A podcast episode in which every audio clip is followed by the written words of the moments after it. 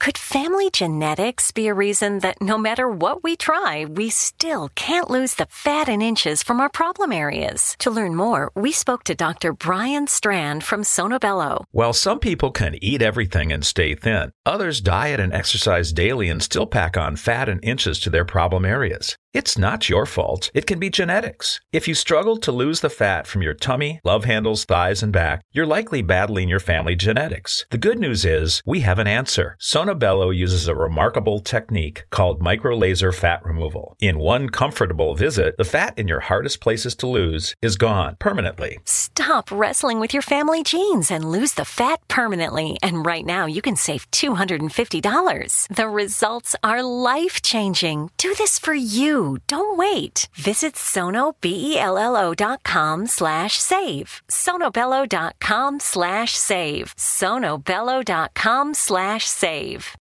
We all have that friend who wakes up early to go get everyone McDonald's breakfast while the rest of us sleep in. This is your sign to thank them. And if you're that friend, this is us saying thank you.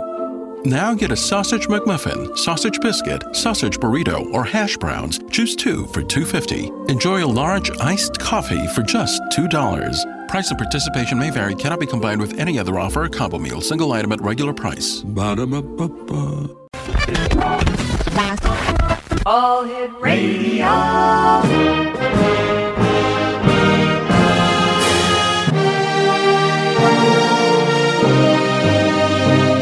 Welcome to the X-Zone, a place where fact is fiction and fiction is reality. Now, here's your host, Rob McConnell.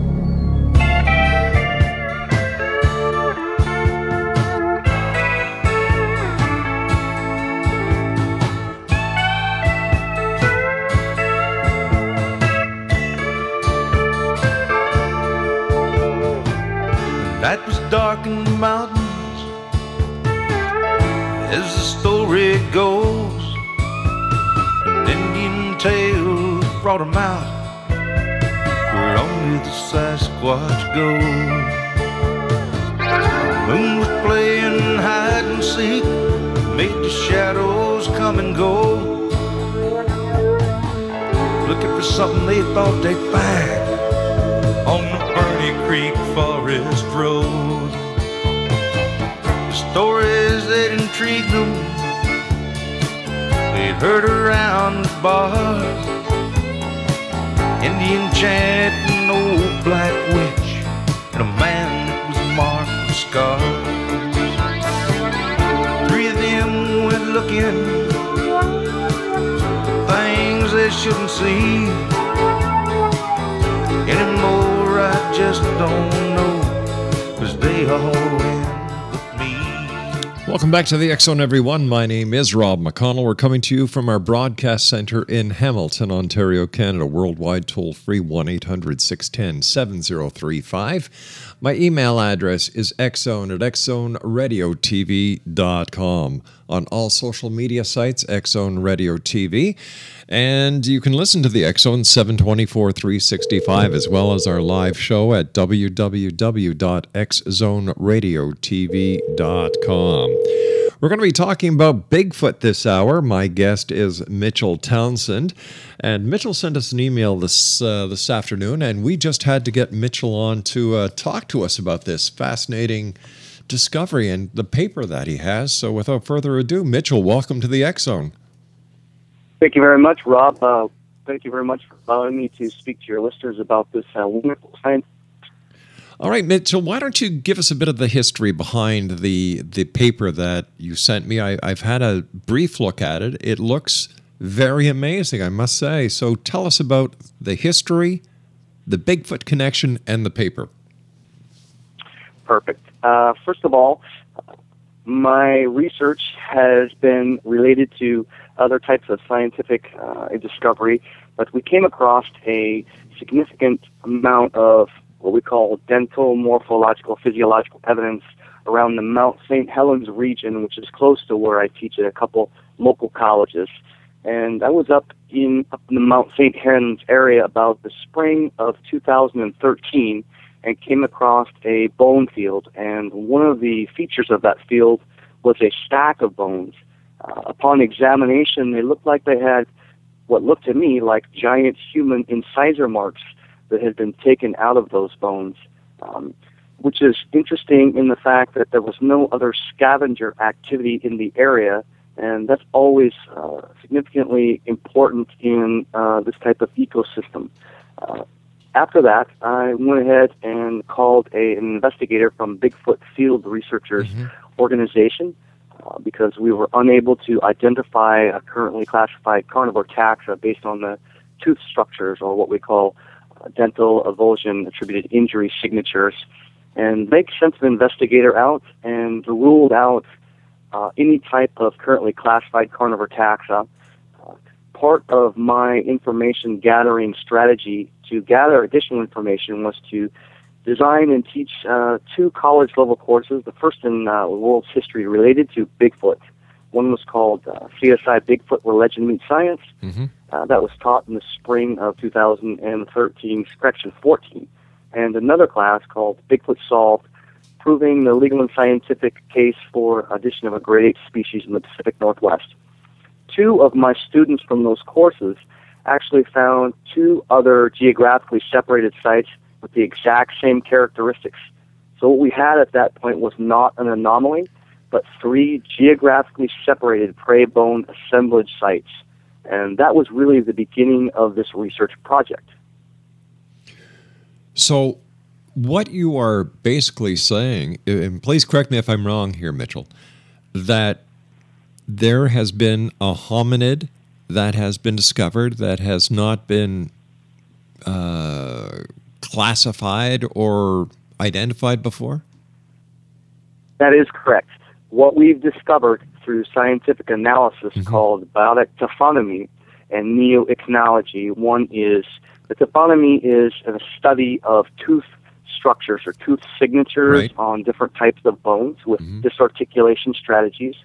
The neo-ichnological, the neo-ichnological are behavioral scientific structures and signatures.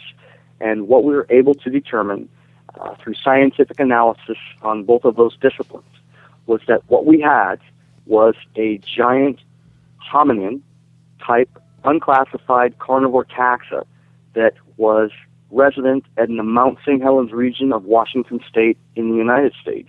Right. We were able to prove that with scientific analysis. Now, I know, having done this show for 20-some-odd years, that, and have had many people on the show talking about Bigfoot, that is an area where Bigfoot sightings have been, have occurred. So would this lead you to believe, or is this still a stretch, that what you have actually done is proven the existence of Bigfoot or a hominid creature? We have definitively, through scientific analysis, conclusively proven that we don't call it Bigfoot. Okay. That is a term that others use. We use a scientific term, an anthropological term called hominin, which is a subset of hominid, which is contemporary Homo sapien, which is us. We've been able to scientifically prove through dental signature analysis that indeed we do have a giant unclassified creature living contemporaneously and has been historically in the Mount St. Helens ecosystem literally hundreds of years. My goodness. How could this... First of all, what is the size of the creature based on your findings? We were able to also identify footprints and a 96-meter track line.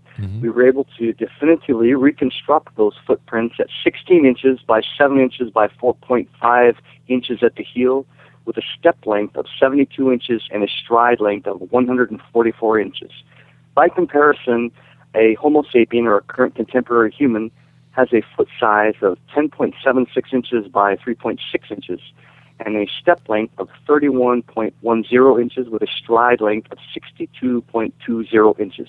So what we have is giant footprints that are at 43% width to length ratio, as opposed to a human footprint, which has a 36% length to width ratio, and a double stride and a double step length, which is beyond the capacity of any contemporary human being. that we've ever measured. And we had NASA do the calculations on that, and we were able to definitively prove that that step and stride length was over double the size. But the most important part of the research is the dental structure signatures. We were able to identify 7 scientifically confirmed dental, we call them avulsion-attributed injuries, or tooth mark signatures, to include bone peeling, double-arch molar structures, triangular impressions, linear scoring, shell-shaped incisors, and mamelons. We were actually able to definitively and conclusively identify 2 different creatures. One was a juvenile, and the other one was an adult. How tall would you say the adult was? The adult, according to the calculations, came in at over 8 feet, 8 inches tall. My Lord. So how is it possible then, Mitchell, that this creature could still be existing, avoiding human detection, you know, with the size of over 8 foot tall? And it's like, wow, you know, you have the smoking gun of Bigfoot. We truly believe we have solved this phenomenon once and for all, and there is actually a very large amount of historical and contemporaneous evidence that is occurring and illuminating itself regularly. There are hundreds of sightings, pictures taken, and other types of DNA evidence that's illuminated and collected every year. So it's not eluding scientific discovery or human sightings. Well, we haven't seen any definitive photos of Bigfoot. We haven't found a Bigfoot, you know, a dead Bigfoot. Exactly, a body. Exactly. That's the question I always hear. Where's the bones and where's the body? Exactly. And I would like to give your listeners an analogy. Okay. I've been in the forest myself, in the military, as well as a hiker and a tracker for over 35 years. Okay. And I say this to those people. First of all, the expanse of the forest is vast. You can step off the road 10 or 15 feet and turn around and you've lost the road. Secondly, there is currently classified carnivore bears, grizzly bears, brown bears and black bears, as well as mountain lions, cougars. You very rarely ever see especially a cat skeleton in the forest. And so we have a very classified creature as a cougar, and yet the existence of definitive cat skeletons is extremely rare. So that's an excellent parallel for your listeners to understand. Have you looked at the Roger Patterson film of Bigfoot? Yes, I have. I have studied every piece of Bigfoot evidence in existence to this day, including the Native American legends that have stretched back over 12,000 years. Okay, let's go back to the Roger Patterson film for a second. Absolutely. Does the size, the gait, and all the information that... Could family genetics be a reason that no matter what we try, we still can't lose the fat and inches from our problem areas? To learn more, we spoke to Dr. Brian Strand from Sono Bello. While some people can eat everything and stay thin, others diet and exercise daily and still pack on fat and inches to their problem areas. It's not your fault. It can be genetics. If you struggle to lose the fat from your tummy, love handles, thighs, and back, you're likely battling your family genetics. The good news is we have an answer. Sono Bello uses a remarkable technique called microlaser fat removal. In one comfortable visit, the fat in your hardest places to lose is gone permanently. Stop wrestling with your family genes and lose the fat permanently. And right now, you can save $250. The results are life-changing. Do this for you. Don't wait. Visit sonobello.com/save. sonobello.com/save. sonobello.com/save. We all have that friend who wakes up early to go get everyone McDonald's breakfast, while the rest of us sleep in. This is your sign to thank them. And if you're that friend, this is us saying thank you. Now get a sausage McMuffin, sausage biscuit, sausage burrito, or hash browns. Choose 2 for $2.50. Enjoy a large iced coffee for just $2. Price of participation may vary. Cannot be combined with any other offer or combo meal. Single item at regular price. That you have matched that of the Bigfoot that is seen in the Roger Patterson film. Interesting question, and I would say it does not match exactly. Mm-hmm. The footprints are very clear and do come down into a pattern or a definitive structure. Right. The stride length that they measured is also matches exactly. But what we're dealing with here mm-hmm. is a natural occurring creature that has interspecies variability in size, in hair color, in body type, facial structure, and dentition physiomorphology, just like you would see in the human population right. with different sized people, different colored eyes, etc., etc. There is a base profile. Okay. I'm sorry, I didn't mean to cut you off there. That's fine. How will your discovery change the status of Bigfoot, Sasquatch, or hominid?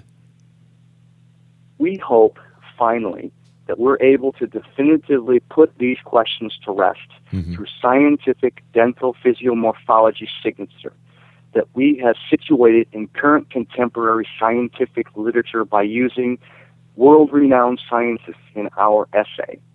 We feel and we challenge the world's leading anthropologists head-to-head mm-hmm. to examine these bones. We have the bones. The bones don't lie. Right. They have the tooth marks, and they haven't been damaged, fire damage, firearms damage. Mm-hmm. They have not been touched, generally, by scavengers, right. except for a small amount on one of the sites. We stand ready and willing and able to meet any scientist anywhere, anytime, and bring the evidence to them so they can publicly examine our findings side by side with their own independent analysis. We are confident, 100% confident, that our research will stand. We've sent it over to over 32 existing anthropology professors that are currently teaching in the field, and not one of them has come back with even questioning our conclusions. Currently, Dr. Jeff Meldrum from Idaho State University in the United States, the world's foremost authority on Bigfoot research, is yep. helping us rewrite this. We've had the pleasure of having Jeff on the show a number of times. Absolutely. He's helping us and taking the lead role in helping us prepare our manuscript mm-hmm. for publication to a peer-reviewed anthropology journal. What have the skeptics said? We've had a range of skeptics. Mm-hmm. Most of them want to question my academic background. A lot of them are very skeptical of the types of footprints that we are able to collect and cross-correlating them with the dental signature analysis. Mm-hmm. Most of the skeptics don't have the scientific education or have not taken the time to clearly examine our conclusions, and thus they are very premature in their protestations. However, like I said, we stand ready to meet the world's best scientists head-to-head for an independent public examination of all of the material, including pictures and the bone evidence. How old is the bone that you found? We found several bones. Mm-hmm. Remember, you're looking at three geographically separated prey bone assemblages. We were able to collect multiple samples from each geographical site. Mm-hmm. The first site that I found was fresh, and we were able to definitively prove that through a classification analysis of the degeneration of the bones. They had fresh meat still attached. Wow. The second and third prey bone assemblage sites also had fresh meat attached. And this is the interesting part. The deer in site number one had its skull, we feel, had been crushed.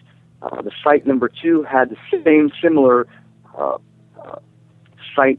Its head had been crushed by, it looked like a bat or some kind of concave type of weapon. The third animal was a bull elk that it had catastrophic spinal separation, which is inexplicable because there was no log or boulder in the area that would account for that. There's other significant pieces of scientific evidence as well, to include disarticulation strategies that are attributed to no known currently classified carnivore taxa. So what you have is a series of interlocking, mutually supporting scientific pieces of evidence that are conclusive, and as I said, we stand ready to present this evidence to the world. And what you have by the hominid using a tool is you have an undeniably intelligent creature. I would say this, and we want to be very careful, is it would take additional research to say that there's tool use. The most important part of our paper is the dental structure signatures. As I said, there are 7 scientifically confirmed dental signatures, not chimpanzee, not great ape, and giant, double the size of any possibility of any contemporary human. So what we're looking at is not an ape, it's a hybrid. And that would account for its intelligence, that would account for its ability to elude us, that would also account for its tooth structures. Do you think that there is a possibility that because you're going to be releasing this paper that you are saying that the scientific evidence has been established that there is a hominid that is coexisting with humans, that this may increase the amount of interest into finding Bigfoot, and we could actually be putting the Bigfoot in more danger than it already is? I've been asked that question many times, and I say definitively no. This creature, as defined, is extremely elusive. There is a huge amount of interest and historically has been, and yet no one has been able to shoot one that I know of, or we would have heard about it in the news. I don't feel that this creature is going to be any more vulnerable based on the publication of our research. We do have, through extended research, communication strategies. I literally take groups of college students up to study areas and give them a guaranteed Bigfoot experience because we've been able to establish these protocols. And consequently, I feel that the danger is minimal based on this creature's intelligence. It's a master hunter. Really? There is no possible way that a contemporary human being could even get close without its okay. What do we know about Bigfoot? In my opinion, we have a creature that potentially came down over the last few ice ages across the Beringia land bridge. The contemporary theory is, origination theory would be that it would be Gigantopithecus blacki. We follow along that same theory, yet we also feel that this creature has been interacting with human beings, Native Americans specifically, over the last several thousand years. And thus, we have an intermingling of these types of Homo sapien and this other creature. And that is what we're seeing now, based upon science, based upon the evidence of its intelligence, and more importantly, and definitively and conclusively, its dental structures. These are hominin dental structures, yet 2.5 times the size of anything that's possible. And so you have a hybrid creature that is living, existing in all areas of the world, quite frankly. And we were able to definitively prove this through scientific analysis situated in current contemporary citations. Wow. We stand ready, as I said, and 100% certain that we have solved this once and for all. Based on your research, and I'm asking you for your personal opinion here, by farming forestry, like we're doing in the Pacific West, are we endangering the habitat of Bigfoot? That's a very excellent question, and I feel that at some point, indeed we are, that we have to identify and publicly affirm this creature's existence, and that's what we're trying to do without harvesting species.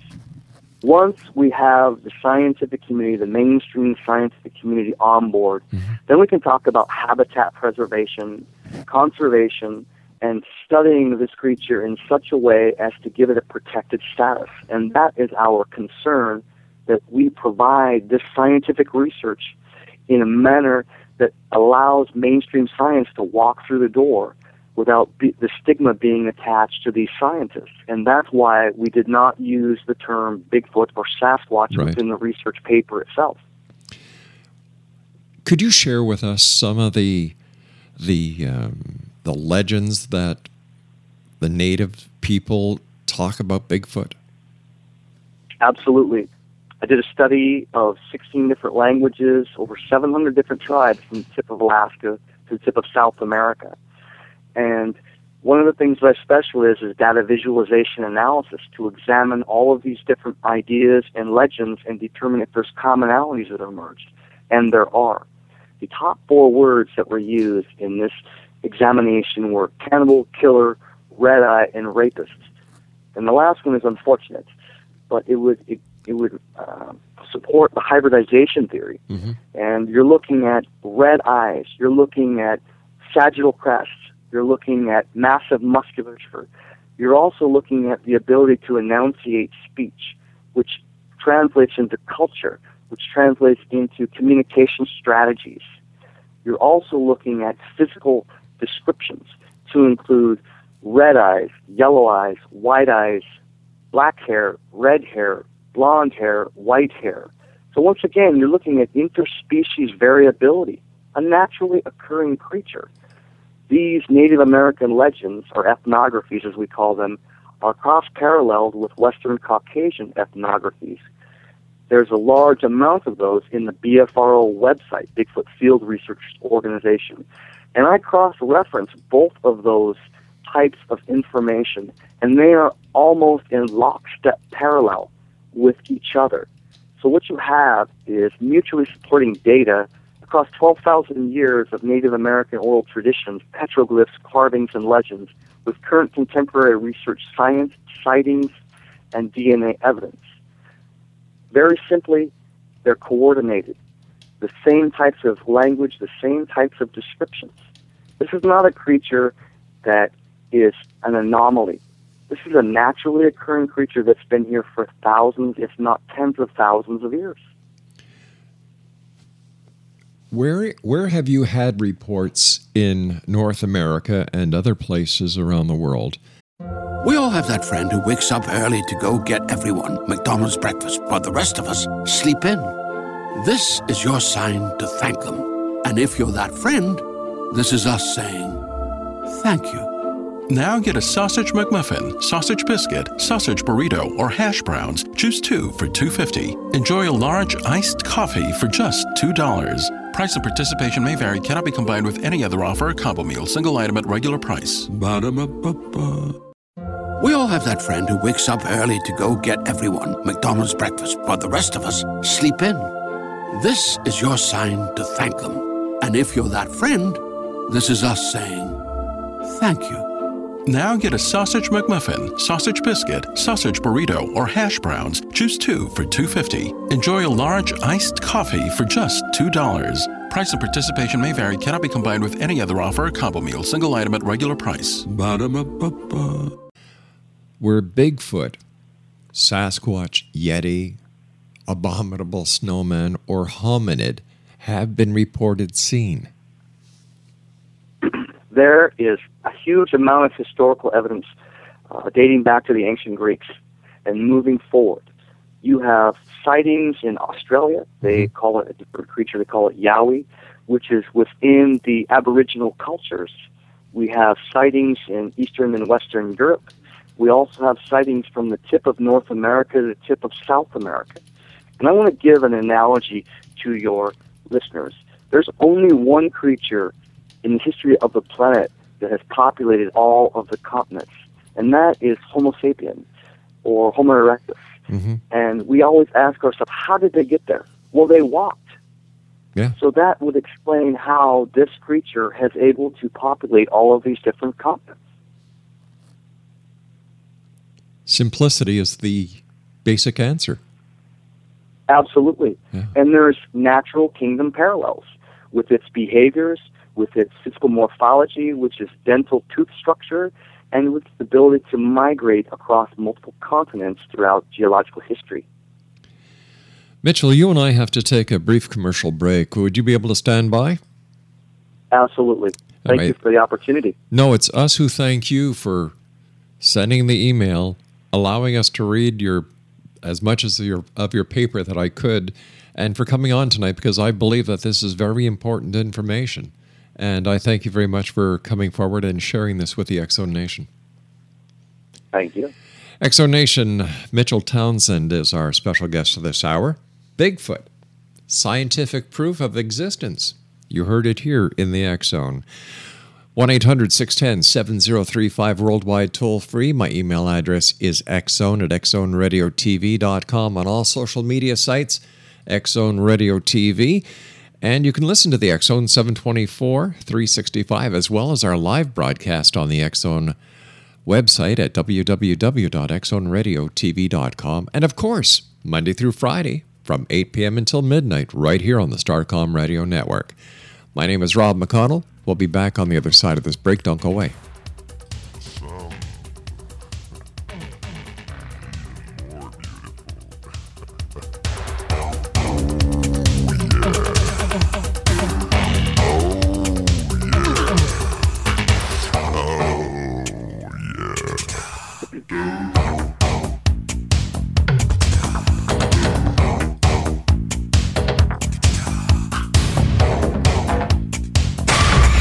Florida drug dealer made a serious mistake when he dared peddle his poisons on the schoolyard of Robert W. Morgan's preteen daughter. Morgan, a budding film director, tracked him to his hidden Everglades lair where his meth lab mysteriously blew sky high. When Morgan's demands to police to make grammar school playgrounds safer from drugs were ignored, he sought the counsel of CIA operative Frank Sturgis. Again, he was warned to give up what was becoming an obsession. Instead, Robert used his reputation as a filmmaker to infiltrate the mafia by stroking their egos and offering to make films for them offshore so they could import them as foreign product without paying taxes. When they agreed to build him a studio in Panama, Robert called the DEA and FBI and offered to work undercover. In time, their combined efforts revealed how the mob was secretly laundering billions of dollars through the Vatican Bank in Rome before returning to the States as foreign investments. Now read Morgan's story, Citizen Spy, Vatican Cover-Up, The Mob, Money Laundering, and Murder, available at Amazon.com, bn.com, and borders.com.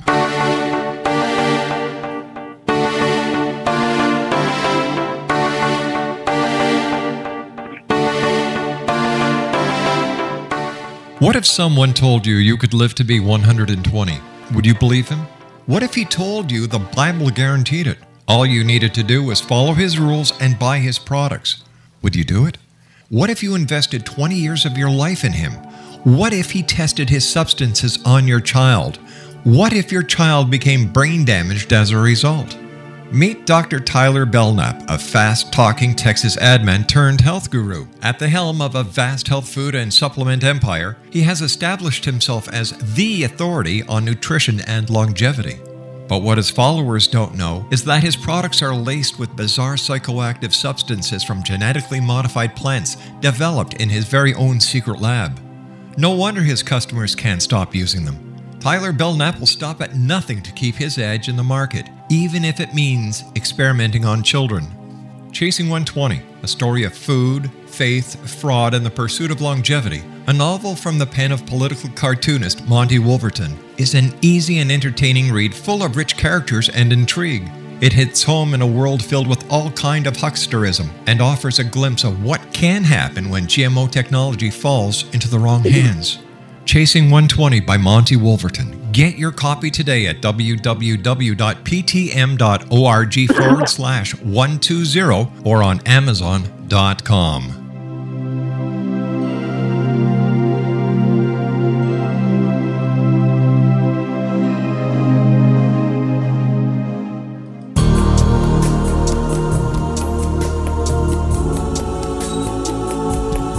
Unwilling to be the government's deadly assassin, gifted psychic Kahara Mitchell went AWOL and ended up buried under rubble in the wake of a great tsunami. She regained consciousness far from Earth on the medical ship of a Dagaronian intergalactic fleet. Has she been rescued or abducted by aliens? The Chalice of Kari, Kahira O'Donnell's latest paranormal science fiction romance, is the passionate story of an Earth woman and her destined mates, twin kings from another galaxy. Kahara uses her gifts fighting alongside Lords Rom and Ra in a war that will determine the destiny of galaxies. The Chalice of Kari by Kahira O'Donnell is now available at kahiraodonnell.com or at amazon.com.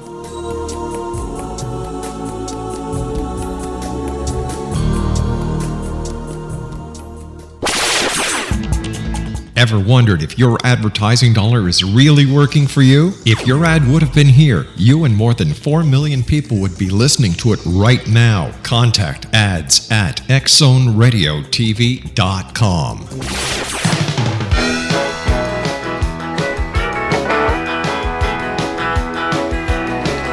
Swans, what you think I've seen?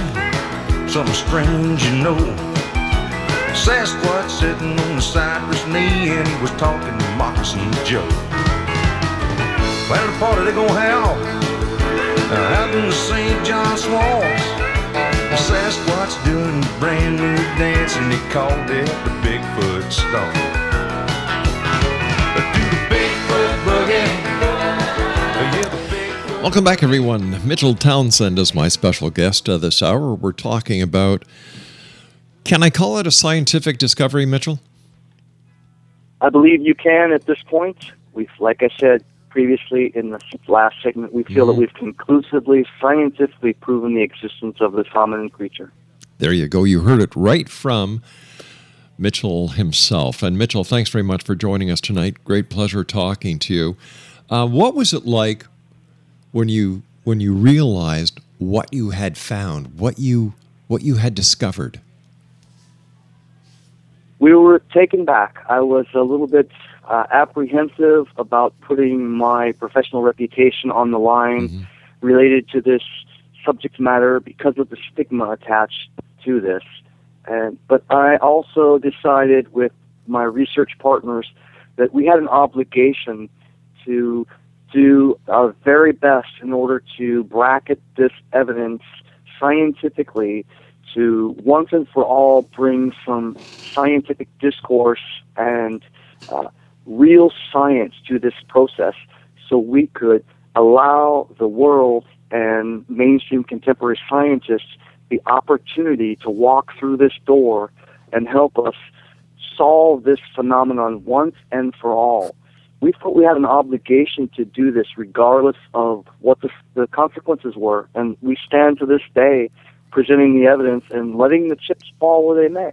It's taken a toll on my reputation as well as my co-researchers, but we have an obligation, a scientific obligation, to put forth this data so the world can understand exactly what we found, how we've analyzed it, and then offer it as a handoff to mainstream scientists so they can take this and definitively and conclusively, once and for all, examine this in a public forum so we can set this phenomenon to rest.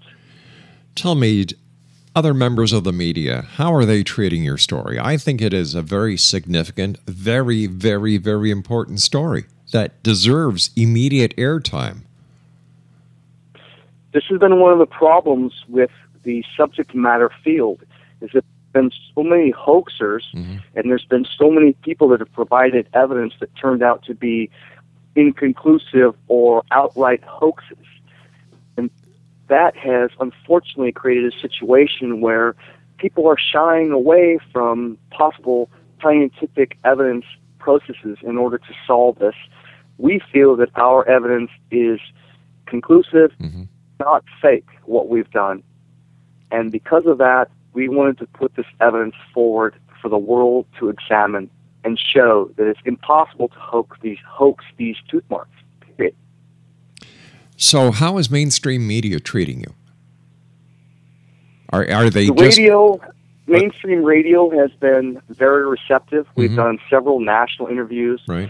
We have contacted several television stations, including the Discovery Channel, the Animal Planet. Right. At this point, they've ignored us completely.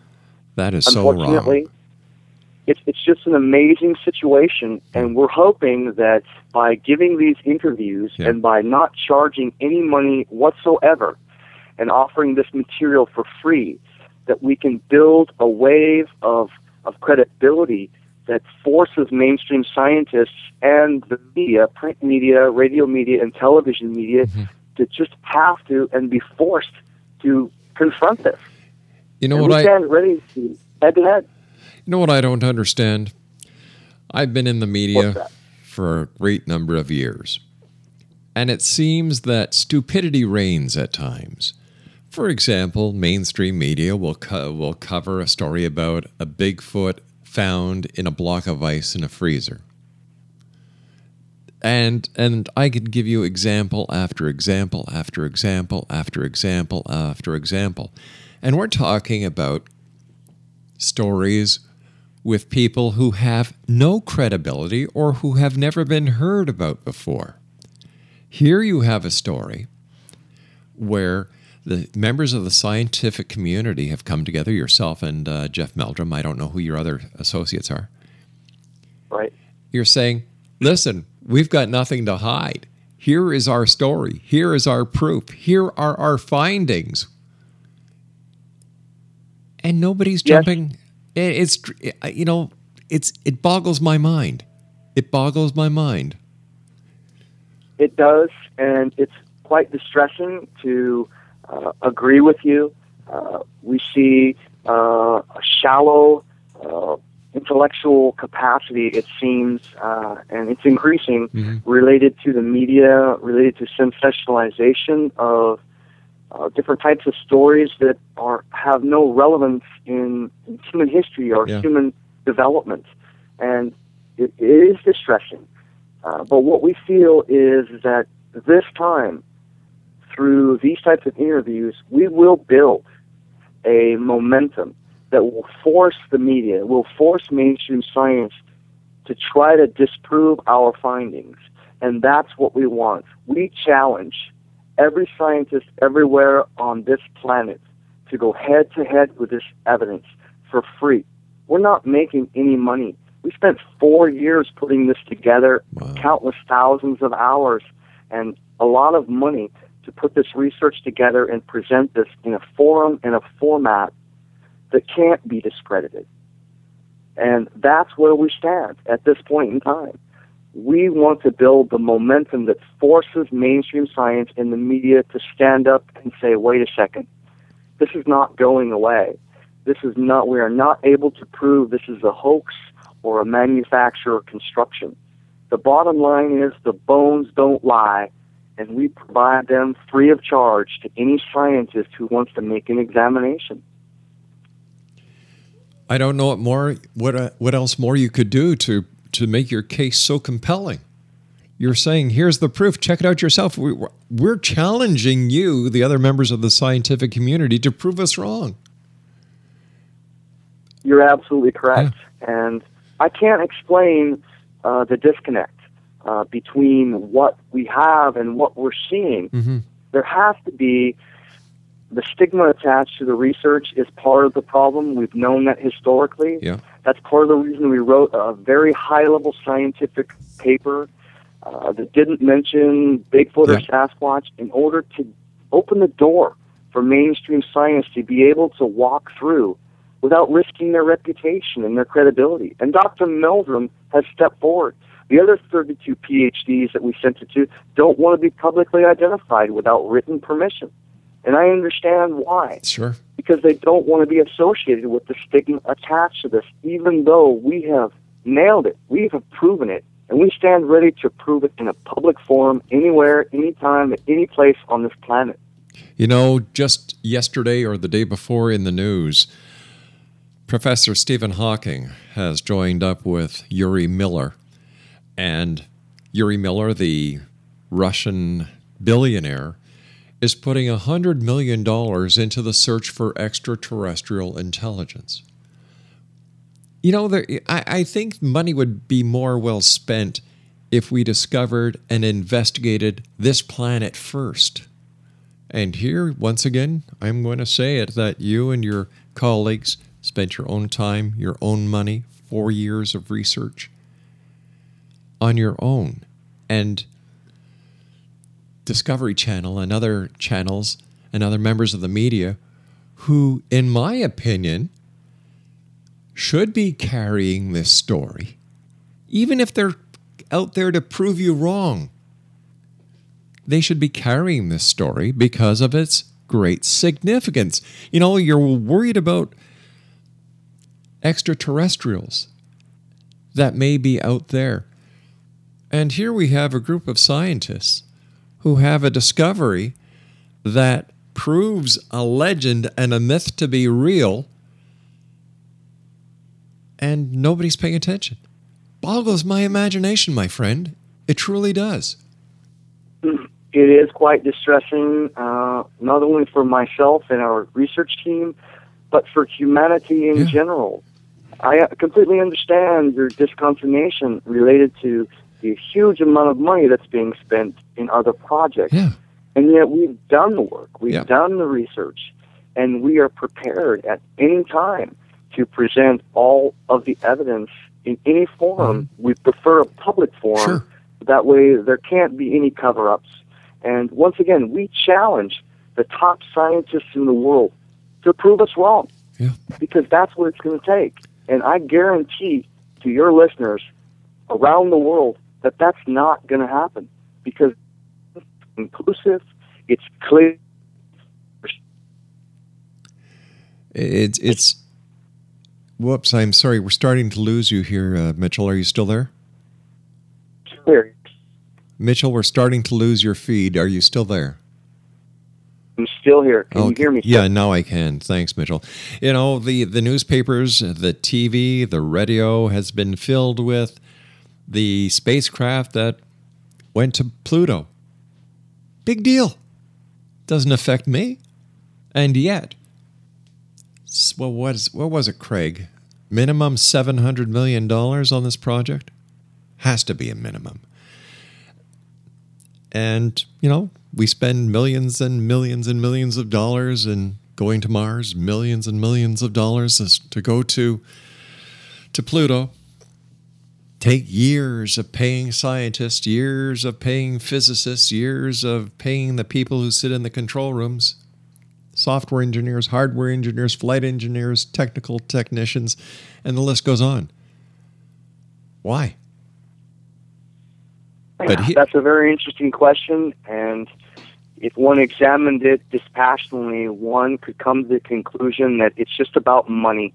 It's about sponging and reducing the amount of money that's available for other types of activities and creating a situation where it's an unlimited, great sucking sound of capital that's, in my opinion, not being wasted, but not being efficiently and effectively employed. And one wonders why we're not looking within first, in addition to looking outside. I agree with you 100%. Solve the problems here before you go looking for problems elsewhere.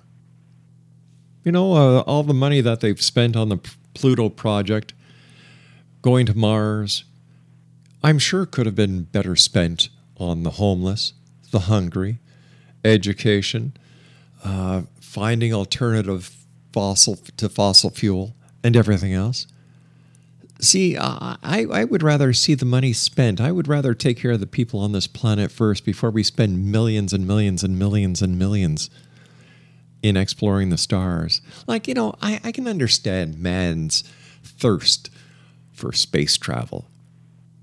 I really can. You know, all right, we went to the moon. We landed a number of Americans on the moon. Hooray, we did it. But now what? Well, let's see. Mars. Mars isn't that far. Let's concentrate on Mars. Yeah, but come on, Mars. Everybody's expecting us to go there. Let's try something else. Let's go to Pluto. Go to Disneyland if you want to go to see Pluto, for God's sake. Take care of the people on this planet. I agree with you, sure. Yeah. It just upsets me to no extent when you go to, and I've had the pleasure of visiting many places in your great United States. I'm proud to be your northern neighbors. Whether it's in Montreal, Toronto, Winnipeg, Vancouver, Seattle, Washington, D.C., New York City, you find homeless, hungry people. Let's spend the money on them. Let's take care of our own. And here we have you, your research team, scientists, dedicated years of research, years of time, years of resources from your own pockets to come up with this scientific paper. You've done the research to the point where you can actually say that, hey, listen, here's our proof. Hominid. What do you mean you're not interested? You know, like, it just boils my piss. It really does. I feel the same way as well, and I visited Canada and actually attended doctoral studies at the University of Calgary, and so I've had the opportunity to visit your great nation as well. I was actually also the higher education editor for a national Canadian magazine, Education and Technology magazine as well. And so I understand your consternation. I think we can do both with a more targeted and efficient use of resources. Exactly. But I tend to agree with taking care of our own people and disease eradication and education and medical care as a priority, as opposed to wasting trillions and trillions of dollars on extended space exploration at this point. So what is your next step, my friend? What are you and your fellow colleagues going to do next? That's a great question. And at this point in time, we've stalled. We're doing as many interviews as we can. We're trying to get the word out around this wonderful planet that we have indeed a revolutionary and amazing scientific discovery that begs and cries out for attention. And there's nothing more we can do except talk about it and get the word out and tell people that this is here and it's available, and we're not making a dime off of it. We just want to hand this off to humanity and allow the world to look inside itself. And the bottom line is, Mr. McConnell, is how we treat this creature, how we treat this phenomenon is going to say a great deal about us as a species and who we are and where we're going and what we think is important, as opposed to the superficial and surface-level entertainment that you see nowadays. It is distressing. But once again, we're going to continue to do interviews. We're going to shout from the rooftops, and we're going to do it for free in the interest of humanity. Well, if there's any way we can help you here, just let me know. You have my email address. In fact, I've sent you a couple of emails since you and I, during our commercial breaks. Wonderful. And absolutely, sir. And all we request is that everybody that we do interviews with, just contact all of your networks and get the word out. We're trying to create a momentum that forces the world and forces mainstream science and forces religious leaders to accept this and to look at it. And if they want to come and try to prove us wrong, and if that's their orientation, that's just fine. We welcome the challenge from anyone in the world at any time, because we know what the science is and we know it's accurate. You know, our time is nearly up for tonight. First of all, thanks again for coming on the show. I love your enthusiasm. Please give Jeff Meldrum my very best the next time you're talking to him. I will do that, sir. And thank you very much for the opportunity to speak to your listeners around the world. And once again, I want to leave them with one very simple statement. Please do. This is about you, folks. This is about everybody on this planet. This is about looking inside ourselves to determine who we are as a species, where are we going in our development, and what we think is important. That is the bottom line. You know, I just thought of something as you were saying that to the X-Zone Nation. This discovery that you have opens up an unlimited doorway to other discoveries that live right beside us. What you've done is you've opened up the Pandora box and said, we have found this. Just imagine what else can be found if we all start looking right here in front of us instead of up to the sky. It's about cooperation. Yeah. And it's about sharing the knowledge with humanity. It's not about individual personalities or isms, religions, or political orientations. It's about us, humanity, together, cooperating to make this planet a better place. Let me just ask you this other question. You mentioned religion. How is the discovery of your hominin going to be seen in religious circles? There's two theories of thought related to that. One is that it can easily be inculcated or put in religious context. Mm-hmm. I'm not a religious scholar. I'll have to let religious scholars discuss that. But also, as a people, I believe at times religion stands in the way. If indeed we are finally able to get the world's attention, it's going to turn the notion of man and its relationship to God and the universe on its head. I think that's part of the problem, is that people can't handle the truth, and this is the truth.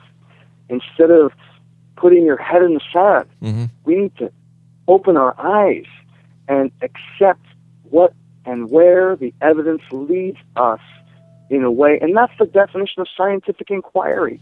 And which distresses me even more, why scientists who propose to be in the religion of scientific inquiry are silent.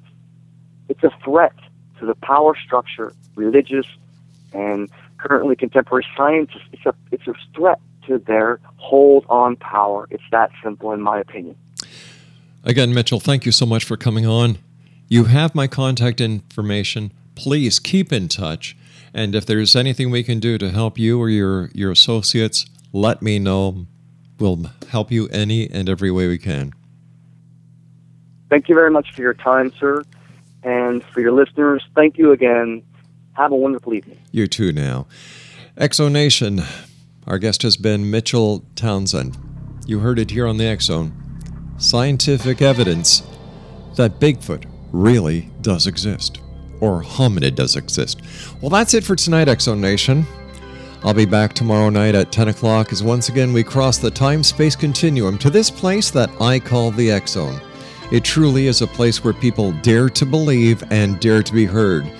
So until tomorrow night, let's see, at 8 o'clock p.m. Eastern, right here on the Starcom Radio Network and X-Zone Radio Show. Remember to always keep your eyes to the sky and your heart to the light. From everyone here to everyone out there, good night now.